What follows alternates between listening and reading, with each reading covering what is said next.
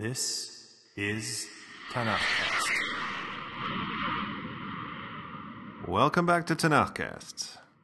So, at the conclusion of chapter 3, God expels Adam and the woman, who is now named Eve, from the Garden of Eden, and if you'll excuse the mixed metaphor, all of that mixed dancing is about to bear fruit.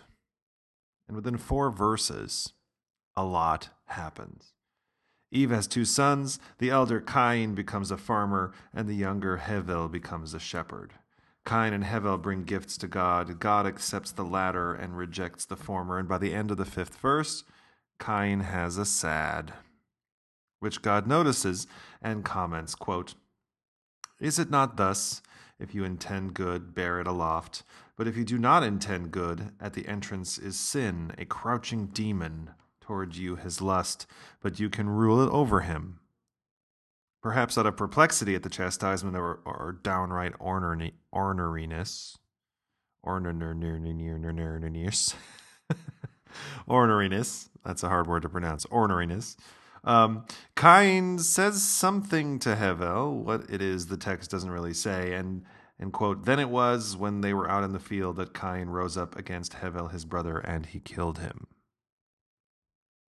When God confronts Cain, Cain infamously quips, Am I the watcher of my brother? But God bulldozes over Cain's feigned ignorance. A sound, your brother's blood cries out to me from the soil. He condemns Cain to wander, yet also offers him protection through a sign, so, quote, that whoever came upon him would not strike him down.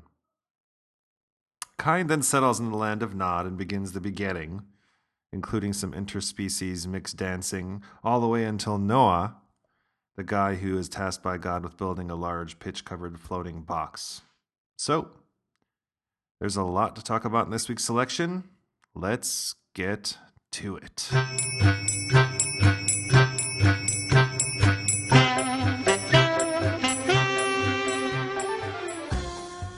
As I mentioned last week, Genesis is a well trod path, the stuff of many a Sunday school art project and story time. And uh, we thus feel that we know you know Genesis pretty well, and uh, we know it as well as we know, say, the wild, where the wild things are. But you know, chances are, however, we that we skate on both. but if we take a moment, as we did last week, and look more closely at the words of the text, we can discover some interesting things. The most important being that as adults, we should probably not be satisfied with the grounding of our religious tra- identity and tradition in children's stories. Being adults, we should try to bring adult perspectives to the text. So this week, we'll consider three curiosities. First, we'll confront the terse Torah full on as we unpack Cain's rivalry with Hevel. Then we'll dig a little into the list of his descendants and conclude with the odd state of human affairs in chapter 6 that led to God's decision to reboot the whole franchise. So, let's start by going ringside.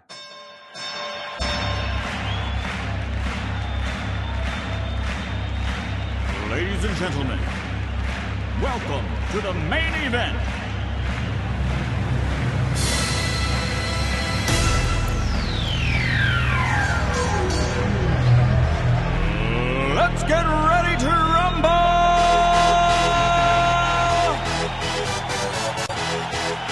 Brother of all rivalries, Cain and Hevel. You know, we seem to know so much about these brothers from the few cryptic verses provided in the text, but, but can we say that this archetypal story of sibling rivalry delivers the goods? Or instead, does it provide a vague yet sturdy enough skeleton upon which future stories might add muscle and sinew? Though I've always been taught that in the Torah there are no extra words, it would have been nice if, in some places, there had been a few more. This story in Genesis omits as much as it reveals. So let's start with what we know. There's Cain, a farmer, Hevel, a shepherd, gifts to God. Cain is rejected, Hevel's is accepted, some dialogue back and forth, a murder, then a punishment. But here's what we don't know. We know nothing of the relationship between Cain and Hevel or between the brothers and their parents. We know nothing of their relationship with God. In verse 3, there is some gift giving. Why did Cain initiate it?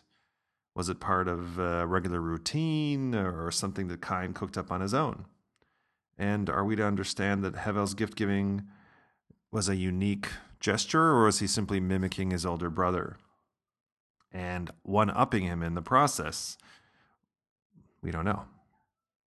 As to the gifts themselves, was there something about the quality of the gift, of Cain's gift, that could explain why God had no regard for it? Are we to make the inevitable comparisons as the text describes Hevel's gifts as coming from, quote, the firstborn of his flock from their fat parts? Has the text made us complicit in this favoritism as well? Then how are we to understand God's rebuke slash pep talk to Cain that might enlighten us about Cain's gift or motives for giving it or his relationship to his brother? God says, quote, It is not thus.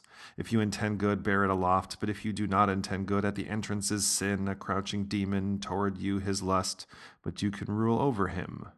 So is intending good referring to the gift giving? Is God telling Cain that if his gift was given with good intentions, he should be happy, but if he was doing it for less charitable reasons, bad thoughts might lead to bad choices and bad actions?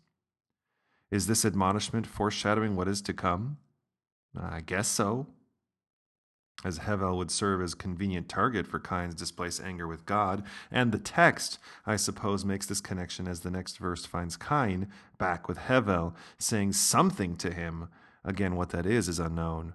And then the scene suddenly shifts to the field where Cain, quote, rose up against Hevel and killed him. The exchange that follows between God and Cain is rather dramatic, and although again it's pretty a pretty critical question goes unanswered. When Cain asks, Am I the watcher of my brother? there is no doubt that the answer is clearly yes. Why doesn't God say so? The links in the chain of events here seem clear because we have seen this sibling rivalry story elaborated upon much more explicitly in a handful of Shakespeare plays, Steinbeck's East of Eden, and weekly on The Simpsons. We understand this story because it is very real to those of us with siblings even though this tragic song is rather simple and terse, it hits enough of the right notes to remain memorable. So Cain the farmer is condemned by God to wander, cut off from his livelihood and the community. However, the concern Cain expresses over being the target of revenge moves God to place upon him a sign, a mark of Cain. This term, mark of Cain, has undergone a semantic change called pejoration where a word's meaning is downgraded or depreciated and, its once positive association becomes negative. Villain, for example, used to mean serf or peasant in Middle English. Animosity used to mean courage or high spirits. This process is much more common than its opposite, amelioration, where a word's meaning becomes elevated or appreciated, negative term becomes positive term. In rare cases, the word's meaning can swing both ways as in the case of Hoi Polloi, where, because of its use in the title of a Three Stooges 1935 short, folks thought the term referred to the rich elite Moe, Larry, and Curly were making fun of, whereas it actually refers to the unwashed. So, what we colloquially regard as a stain, a stigma, a mark of dishonor, was actually meant to protect Cain, a turnabout that is even more poignant considering that early Christian conceived of this mark through skin color. For these folks, Cain's curse and his mark was black skin. The earliest source for this comes from an Armenian Adam book entitled History of Cain.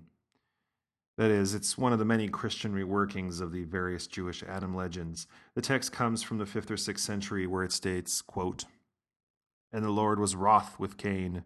He beat Cain's face with hail, which blackened like coal, and thus he remained with a black face. This belief, was also common amongst uh, Mormons, who, in light of the language in the book of Alma, chapter 3, verses 6 through 9, prohibited black people from being priests because Lamanites were cursed with dark skin.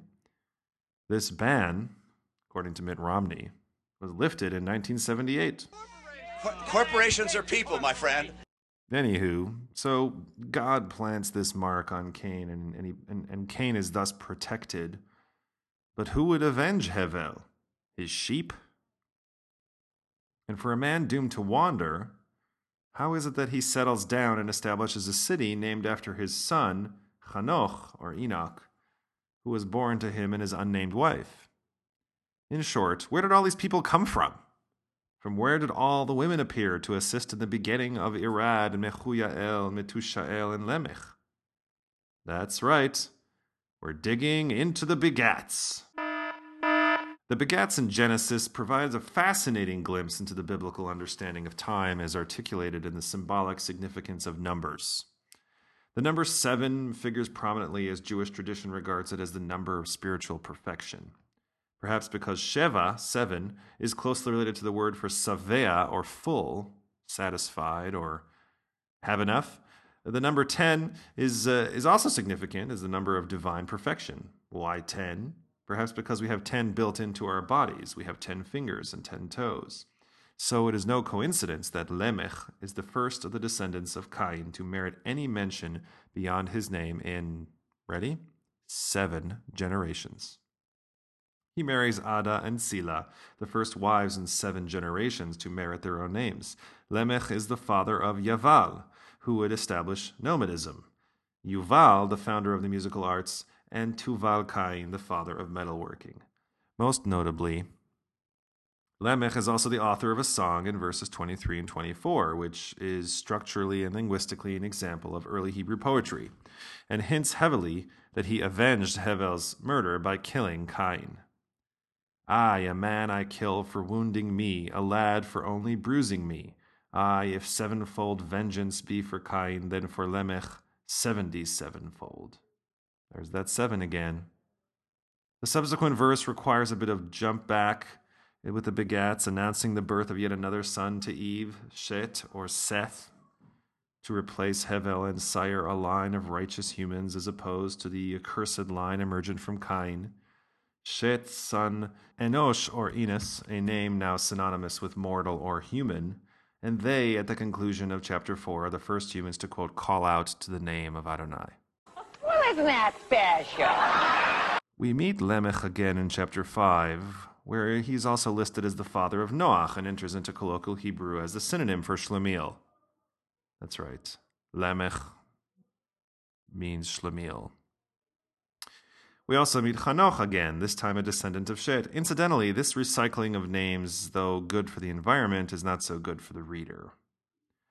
It was this tendency to recycle which also made my reading and following the action in the Book of Mormon terribly difficult, which is why, after trying a couple of times, I just kind of put it aside and just waited for the musical, which straightened everything out. I believe that the Lord God created the universe. I believe sent his only son to die for my sins. And I believe that ancient Jews built boats and sailed to America. I am a Mormon, and a Mormon just believes. Incidentally, Chanoch is also an interesting character. Chapter 5 uh, reboots the begetting, this time from Shet's family tree, and marches up the trunk listing names and ages and, and very little else. Then, 20 verses in, we get to Chanoch, whom the text describes twice as, quote, walking in accord with God, before telling us that Chanoch was no more, for God had taken him. Chanoch, it seems, is one of the nine men taken to paradise without suffering death. In Agadic literature, Chanoch ascended to heaven on God's command and became Metatron, the great scribe. Not to be confused with Megatron, the great transformer leader. In a story recorded um, in the tractate Sanhedrin, Metatron is the angel who sits at God's side and records all the good deeds of Israel. In his version of the story, the Karaite scholar Jacob al Kirkisani notes that Metatron was referred to as, quote, the lesser Adonai.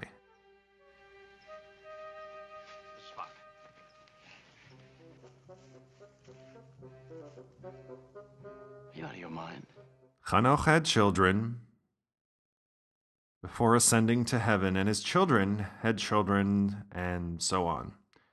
And they shared the earth with giants, heroes of former ages, the men of name, who were the offspring of, quote, the divine beings and mortal women. What you talking about? What you talking about? What you talking about? What you what you what you talking about, Willis? That's, that's right. Mixed dancing with the gods. No wonder the world became an unpleasant place, as verse 5 of chapter 6 reports. This motley crew of individuals of varying sizes and lineages drove God to regret the day he had ever created humanity. Quote, it pained his heart. And thus God concludes, quote, I will blot out humankind whom I have created from the face of the soil, from man to beast to crawling thing, and to the fowl of the heavens, for I am sorry that I had made them. And so we meet Noah, son of Lamech the simpleton, whom God tasks with building an ark of gopher wood, reeds, and pitch. One can only imagine how this project was received by the neighbors.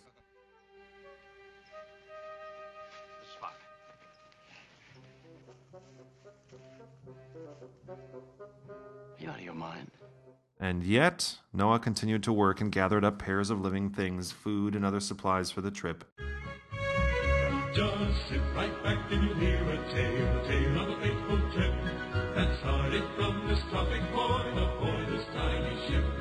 The mate was a mighty sailing man, skipper brave and sure. Five passengers set sail that day for a three-hour tour, a three-hour tour. In chapter 7, God amends the instructions, asking Noah to collect seven pairs of all ritually pure animals. There's that seven again. This is the first instance of purity language, or in this case, not purity language. Considering the Torah's economy of language, one would expect a pithy antonym to pure instead of the unwieldy not pure, which appears only once in the whole Tanakh. Here.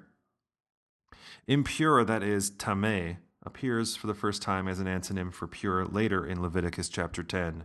Verse 10. This verse in Leviticus, though still vague about criteria, correlates purity and impurity with another important juxtaposition sacred, or kadosh, and common, or chol. This parallel provi- proves especially relevant even later when we're talking about kashrut, and we'll talk about that much later. For though kashrut laws are laws that are not explained or rationalized in the text, many have argued that they are closely associated with the concept of holiness.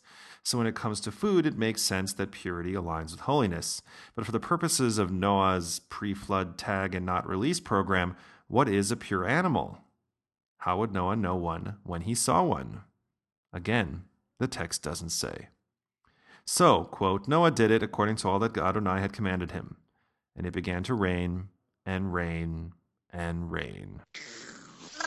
glub glub glub. Oh, Noah, Noah, save us, save us, no! For 40 days and 40 nights, Noah and his family are buffeted by the deluge. And again, we have one of those symbolic numbers 40 days or 40 years, as we often will see it, is, a, is usually a stock unit of time indicating a lot of time. But it's also regarded as the number of probation, a number signifying a period of trial and adversity. And since we're on the topic of numbers, Noah is the 10th generation since Adam, and Abraham is the 10th generation since Noah. Thus, Noah is the midpoint, a beacon of righteousness in a world of sinners. And so the world remains submerged for another 150 days. So if we calculate the time between the evocative image of God shutting the door of the ark and the moment God orders Noah and family to disembark from it, it comes out to a, a year and 10 days. Or to employ a literary device known as the chiasmus, the numbers are symmetrical to each other, forming a very large X. If you have a pencil and paper handy, you'll see what I mean. So, Noah and family were told the flood would happen in seven days. Then they boarded the ark and waited seven days, and then it rained for 40 days, and then the sea levels rose for 150 days, followed by 150 days of retreat 40 more days of waiting on board, and then an additional seven days, followed by seven days more. In other words, 7, 7, 40, and 150 bring us to the end of chapter 7. And spoiler alert, these numbers are mirrored 150, 40, 7, and 7 in chapter 8. Hmm, that's pretty neat. So, chapter 7 concludes with the death of all living things on the land and in the air. Noah alone remained and those who were with him in the ark fade to black.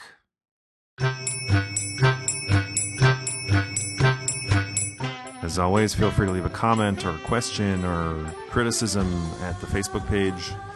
www.facebook.com slash Tanakhcast, or you can leave a note at the blog, thenextjew.com. Thanks for joining us, and look forward to you coming back again in a week to 10 days or so ish here at Tanakhcast. Y'all come back now. Here.